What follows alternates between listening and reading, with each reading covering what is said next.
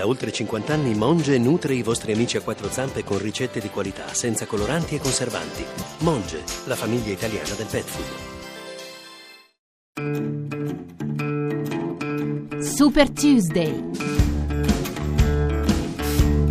Mancano 140 giorni, 20 settimane esatte all'8 novembre e con la vittoria di Hillary Clinton martedì scorso a Washington DC si è conclusa la maratona delle primarie.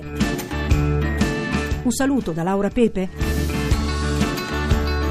Prossima tappa nella corsa per la Casa Bianca le due convention di luglio, prima quella repubblicana dal 18 al 21 a Cleveland, poi quella democratica dal 25 al 28 a Filadelfia, che dovrebbero designare ufficialmente i candidati Donald Trump e Hillary Clinton. Di fronte agli ultimi sondaggi che danno in vantaggio l'ex First Lady, Trump sembra voler cambiare strategia, licenziando il direttore della sua campagna, il fedelissimo e controverso Cory Lewandowski. I don't know. I, I don't non so i motivi di questa decisione, ha dichiarato Lewandowski. È stato comunque un privilegio, un onore seguire la campagna di Trump. Non ho rimpianti.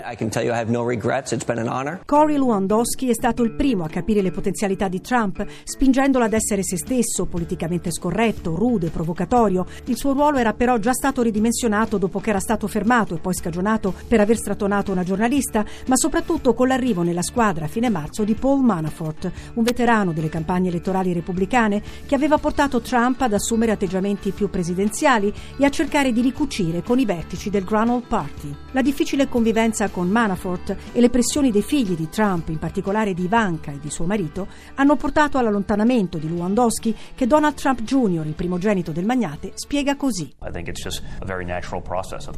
È una fase di transizione dalla campagna per le primarie a quella per le elezioni generali. Dobbiamo lavorare assieme al partito. Questo era il momento giusto, non potevamo aspettare fino alla convention. C'è bisogno di una macchina elettorale più grande, in grado di contrastare quella di Hillary Clinton.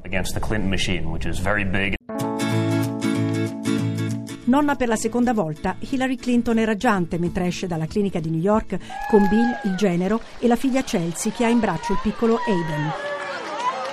Per Hillary si avvicina il momento della scelta del candidato vicepresidente. Ci sarebbe una lista ristretta di nomi tra i quali dovrà trovare un numero due che senza offuscarla trasmetta fiducia e sintonia agli elettori. Nella short list ci sono tra gli altri la senatrice del Massachusetts Elizabeth Warren, il senatore della Virginia Tim Kaine e il segretario per lo sviluppo urbano Julian Castro del Texas.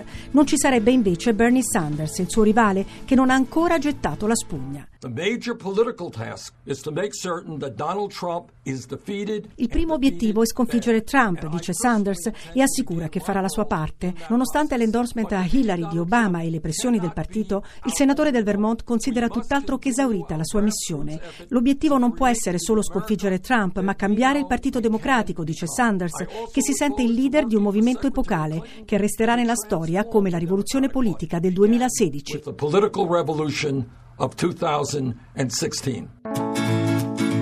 Seguiteci anche su Twitter, chiocciola Radio 1 Rai. Il podcast di tutte le puntate è disponibile sul sito radio1.rai.it. Radio 1 e il GR seguiranno a luglio le convention da Cleveland e da Filadelfia. Super Tuesday tornerà a settembre per raccontarvi gli ultimi due mesi di campagna elettorale.